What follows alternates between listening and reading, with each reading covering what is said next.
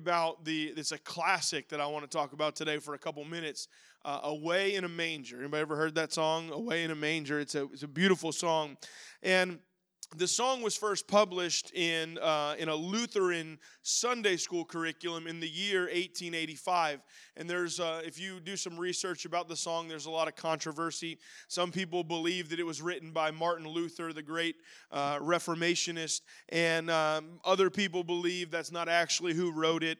Um, but so there's a lot of mystery around where the song actually came from. But it is an amazing song. And if you know it, you, you know the words. I'm not going to sing today. Uh, because last week I sang and apparently it was recorded. Uh, no, I knew it was recorded. I'm just teasing.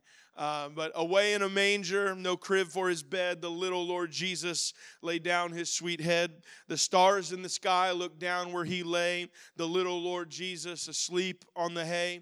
There's something I, I think that's very magical, it's very uh, powerful when it comes to imagining Jesus being born, the whole story, the virgin birth, the moving, you know, the Spirit, the Bible says the Spirit moves on Mary and conceives, and God strips himself of his royalty, his godly eternal nature, and comes to the lowest of places, showing us that no, no one is ever too low for God's grace. That was his point. But there's a phrase that's used over and over in that song, and I want to focus on that. And I, I hope that when you hear it in, in the future, that it will it, it, will minister to you and, and bring you back to this moment. Um, but that phrase is the little Lord Jesus. The little Lord Jesus. And I, I, like that phrase, but unfortunately, in some ways, uh, a lot of people think that he's just the, the little Lord Jesus but he's not the six pounds, eight ounces baby that Mary birthed. That's not really, I mean, that is who he was, but that's not who he is to us. There's so much more that God intended Jesus to be than just that child in that manger. And, uh, and by the way, welcome to Snowflake County today. They did a great job decorating. And, um, but eh, eh, a, a lot of people get lost on the, the baby Jesus and, and I don't want to lose the focus of who he really is. I want to focus on the lordship of Christ. Because he came as a baby, but that's not who he stayed. That's not who he remained. Jesus is Lord. In fact, 740 times in the New Testament, ref- the New Testament refers to Jesus as Lord. 740 times. And I want to I want to look at one of those classic verses, one of the most classic uh, portions of Scripture in Luke's Gospel ever uh, that deals with exactly who Jesus is. Okay, first let's look at uh, let's look at the the announcement of Jesus is coming in Luke chapter two. Uh, just for a little bit of context here, uh, the shepherds are watching their flock at night the angel of the Lord appears and uh, he tells them, he says, Do not be afraid. Don't be afraid. Because if you were out in the field and all of a sudden a heavenly host of angels appeared singing in the sky, it would probably strike fear into your heart too. And he said, Do not be afraid. I've got good news for you. I bring you good news. It's going to bring great joy to all people. Today in the town of David is born a Savior for you and this is something that they have been waiting for. They've been waiting for centuries for their Messiah to come. And, and, and, I'm sure their question was well, who is this Savior? Who is this baby? It is Christ the Lord. And if you haven't been here through our uh, uh, through our Better Disciples Together series on that we've been doing on Wednesday nights throughout the all year, um, we we focused on at one point the lordship of Christ, and and I had to break some people's hearts and really mess up their theology when I informed them that Christ was not Jesus's last name. He is Jesus, the Christ. It wasn't, it wasn't, it's not like Christ was Joseph's last name. That would have been that would have been very convenient, but that's not the way that it works. But he is Jesus, our Christ, our Savior. And at the very beginning of the story, it's established that Jesus is born the Son of God. He is the Savior of the world. The angel's announcement was, Unto you is born this day in the city of David a Savior who is Christ the Lord. He is Christ the Lord. And the big question when we look at this today is well, what does that really mean? If Jesus is Lord, then what does that mean in my everyday life? If Jesus is Lord, what does that mean for my marriage if I'm married? If I'm if I'm single, what does that mean for me? If I'm dating, if I'm, you know, if I'm in college right now and I'm I'm doing finishing my finals and getting ready for winter break, what does it mean that Jesus is Lord uh, while we're while we're out buying presents? Anybody went Christmas shopping yesterday? Anybody? Nobody? One person. Man, some of you you guys got 10 days left. You better get on it. The stores are not going to get less busy. We went to a couple of stores yesterday. I stayed in the car. I did the, the proper husbandly thing to do stay in the car. Thankfully, yeah, thankfully, two of the kids were asleep. And I was like, this is perfect. I don't even need an excuse to stay in the car today. But what does it mean if we're out buying gifts that Jesus is Lord? What does that, what does it mean? What, what does that mean to us? I want you to understand something. The Greek word that is translated Lord is a word kurios. And that word means supreme in authority. It means controller. It means Lord. Lord, controller. Now, I can imagine when I say that word controller that some of you have an issue with that because if Jesus is Lord and the controller of your life, then he probably has competition in you because you want to be the controller. Now, I don't have a problem with that. As long as everything goes my way, as long as everyone does what I tell them to do, I have no problem with control. Come on, that's a lie. It's that we all struggle with that. There are some people in here, you can't even ride in the passenger seat of a car because you got to be in control. I'm one of them. I don't like, I, I hate riding in the passenger seat of a car. It is the most awkward thing ever. I feel like I'm in England and there should be a steering wheel on this side of the car. But, or, or here, here's a good one. And, uh, and maybe, maybe you can identify with this one. How about the television remote? Oh, yeah. Don't touch the remote. Don't that you talk about giving control. You know how much power you put in somebody's hand when you put the remote control to the television set in their hand? That's a lot of power. Control. Uh, and, and we, we want to, we, man, we want control. We want control. I want it to be done my way. Some of you guys, some, some people are going to struggle with this in just a few days because you've got it in your mind what Christmas morning is going to look like. The kids are going to come down with their teeth brushed and their hair combed, and it's going to be the photographic moment that you've waited for since last Christmas. It's probably not going to happen that way. I was, I was thinking this morning, uh, a few years ago, we bought the girls these, um, these bow and arrow things and uh, for Christmas. And uh, Reagan Reagan opens that little bow and arrow. It's so cute. I got it on video. I wish I wanted to play it today, but you know we got that. Uh, but but Reagan opens up that bow and arrow, and she gets this look on her face. She turns to Shauna. She's got her, her little beautiful hair hanging down over the front of her face. And she said, Mommy, it's a boy thing. It was so, it was so fun. She, she just associated that with it's, it's a boy thing. And, and maybe you've got that in your mind that this Christmas morning is going to be perfect, that, that, you know, the kids are going to come down and everybody's going to be in a good mood. I don't care how perfect your house is, there's one person in your house that no matter how late you let him sleep, is still grumpy when it comes time to open gifts. Somebody, okay, maybe it's just our house. Maybe it's just my house. And, and sometimes, sometimes it's not even the kids who are grumpy. Sometimes it's the adults who are grumpy. Right? Because it's, it's not all perfect. We want it to be perfect, but it's not. We want control. We've got our list. How many of you are list makers? Anybody list makers? List makers. Don't mess with the list maker's list. Some people make lists, forget their list, and when they come back, they cross off their list anyway, right? Because they want that feeling of, oh, I got that done. I got that done. I like to make my list on my phone so it's always with me. But it does feel good every now and again to actually write down a list. But don't mess with the list maker's list. We want it to be perfect. All right, well, uh, that's really what's, what's going on. You know, you're, we want it to be perfect. But what does it mean if Jesus is supreme in authority, if he is controller, if he is Lord? What does that mean? If I can be technical for a moment, and, and I don't want to make anybody feel bad, uh, but technically, you don't make Jesus Lord at all. He already is. You don't make him Lord. He already is Lord. We don't make him Lord. We simply submit ourselves to his lordship. We surrender to what already is. We don't make him Lord. He already is Lord.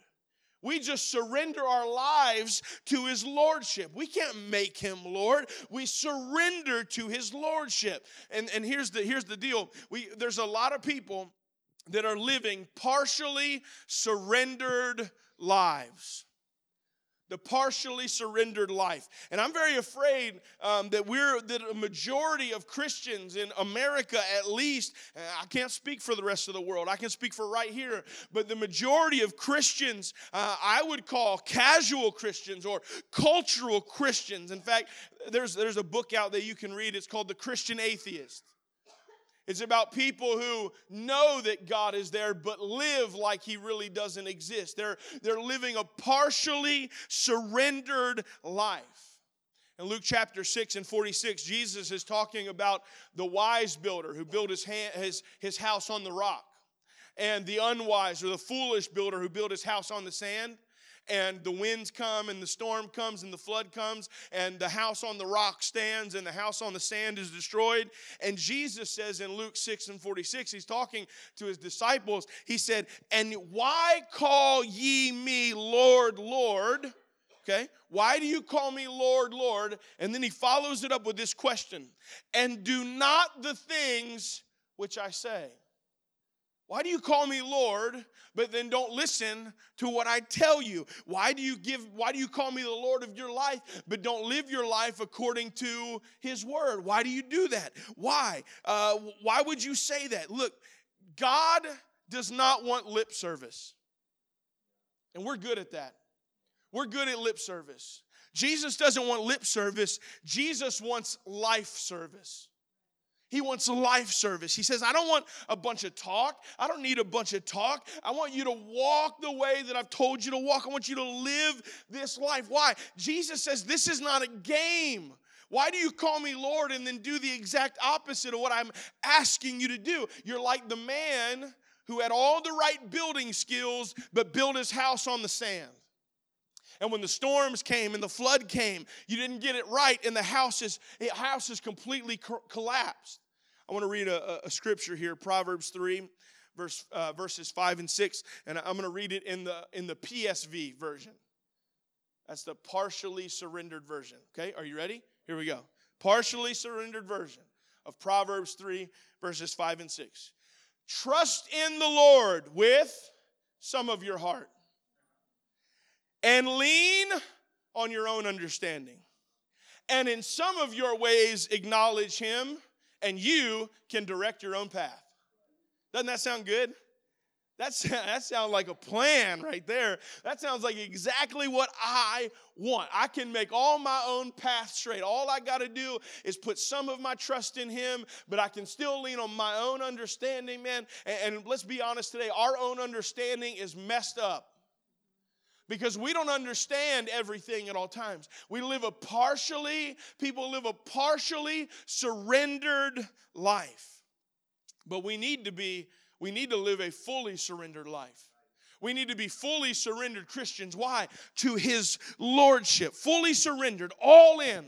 Not the not some kind of, of Sunday Christian. Not not not when it's convenient, but and not, not just a, a you know a, a God bless America kind of Christian, but a kind of Christian that is all in all that kind of full on, holding nothing back. My life does not belong to me, but it belongs, belongs to Him kind of commitment. That's the kind of surrendered life that Jesus requires of us. In fact, I think it's great. Paul says this in Romans 14, 17 and 8, or, I'm sorry, 7 and 8. Verse 7, he says, For none of us liveth to himself and no man dieth to himself. For whether we live, we live unto the Lord. And whether we die, we die unto the Lord. Whether we live, therefore, or die, Paul says, we are the Lord's. We belong to Him. Whether we live, whether we die, we belong to Him. Now, I want to ask you a question. How many of you are living? All right, about half of us pray for resurrection power before the end of the service is over. How many are living? All right, that's a few more. We still got a couple ghosts in the house, corpses, but we'll, we'll, we'll survive. We're living. So if we are living, then who do we live to honor? The Lord. We live to honor the Lord. That's the whole, our whole purpose. You see, the Lord, the Kurios, the supreme in authority, we live to honor the Lord. And if we die, it is to honor the Lord. So whether we live or whether we die, Paul said it doesn't matter if you're living or if you have died, you belong to the Lord. One place in Scripture it says we belong to Him because He purchased us with His own blood. We belong to Him thinking about thinking about today. Uh, the the I, have done a, like two weddings recently in the last month or so, and uh, more than I've done in a, ever in two months. And uh, and I was thinking about the ring ceremony this morning, and uh, you know when you put that ring, when that man puts that ring on that wife or that bride, and that bride puts that ring on that groom culturally in our culture, that literally means that we belong to each other. We belong to each other. Now, there, there might be some people in here uh, that you don't wear your wed- you don't wear a wedding ring or or you don't uh, you don't like to wear a wedding ring. I'm gonna be honest with you. You know, mine is mine is made of rubber, right? Mine's made of rubber. Doesn't make it any less meaningful in my mind. I take it off all the time. I still belong to her, and she still belongs to me. We were on vacation uh, this past summer, and we were sitting in the hotel, and um, all, all of a sudden my wife screams. She yells, "My ring!" And she had she had lost the the diamond out of her out of her engagement ring. I think I was more upset than she was. Because I sacrificed for that ring. At the time, that was the most, I, I had bought cars that cost less than that ring at that time in my life. And, and, and, I was, man, I was tearing the hotel room apart. I was flipping mattresses. I was checking the drain in the bathtub. I was checking everywhere because there was, there was value there. You know what? We belong to Him. When you repent of your sins, when you are baptized, you take on his name. The Bible says you become a new creature, it says you put on Christ. You know what that means? That means you you you belong to him from that moment forward. He puts his spirit inside of you. You belong to him. You you you might not wear a ring, but you belong to the Lord. That's why Paul said, if we live, we live to honor him. If we die, we die to honor him. But the basis is is that we belong to him. We belong to him, his lordship. We submit to it. So let me read Proverbs chapter 3 5 and 6 in the, the real version, not the PSV.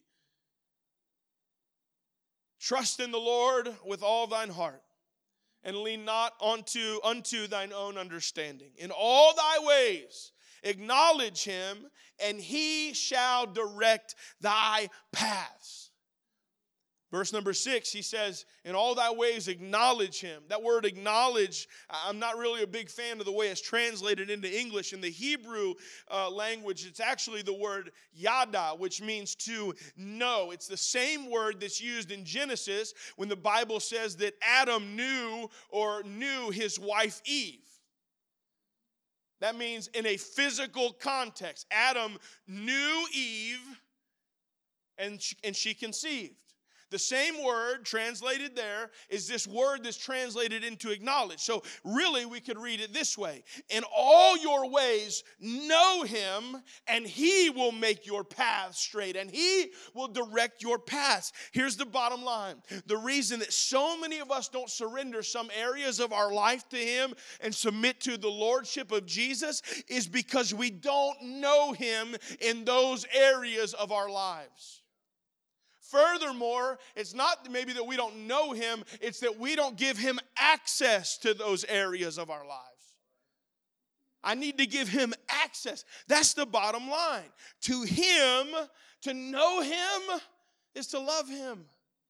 To know Him is to love Him. To know Him is to trust Him and to surrender to Him. Because if you know Him, you know that He is an ever present help, that He is all knowing, that He is all powerful, that He is mighty, that He's holy and set apart. So uh, He is so holy that mortal man can't even look upon Him. And, and even in our pursuit to live like Him, we can't even get close, but to know Him is to surrender to Him. To know Him is to surrender to Him because He is the reigning, ruling King of everything. I like some of the words that we use to describe the Lord omnipresent, always there, omnipotent, all powerful, omniscient, all knowing. He's everything. He, the, I, I, I, I like that one, one scripture that says, For in Him, we live and breathe and have our being for in him. Why? Because we, he consumes it all. It's all him. And it's not just that he is this great supreme you know the, the mighty wonderful counselor the mighty god the prince of peace the everlasting father. It's that he is also a relational god he is a relational God. That's why the Bible says he came with under the name or the title of Emmanuel to be God with us because his desire was to reveal himself to us. God with us, Emmanuel. He wants to reveal himself to us. And we sing, Away in a manger. The little Lord Jesus laid down his sweet head. The little Lord Jesus.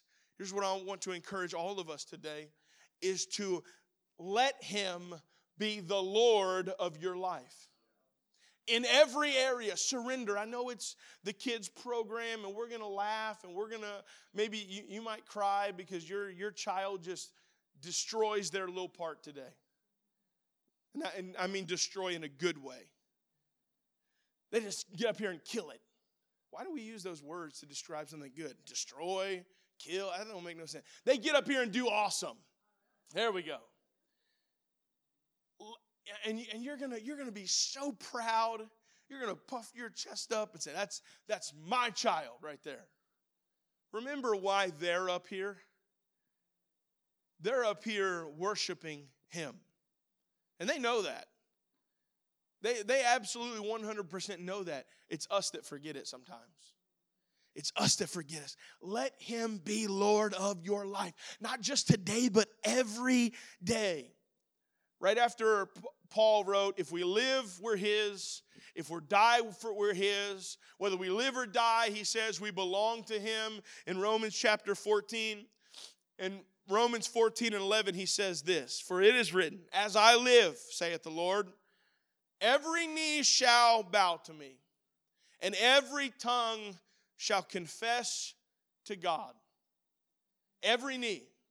Here's the deal you may be living a partially surrendered life right now, but at some point, you will bow your knee and acknowledge His Lordship and be in complete submission and surrender to Him, but by then it might be too late for you. Surrender to Him. Surrender your life to Him completely. Give it all to Him today because He's not just the little Lord Jesus in the manger, He is the Lord of all. Let's stand this morning. I told you I was only going to teach for a couple minutes.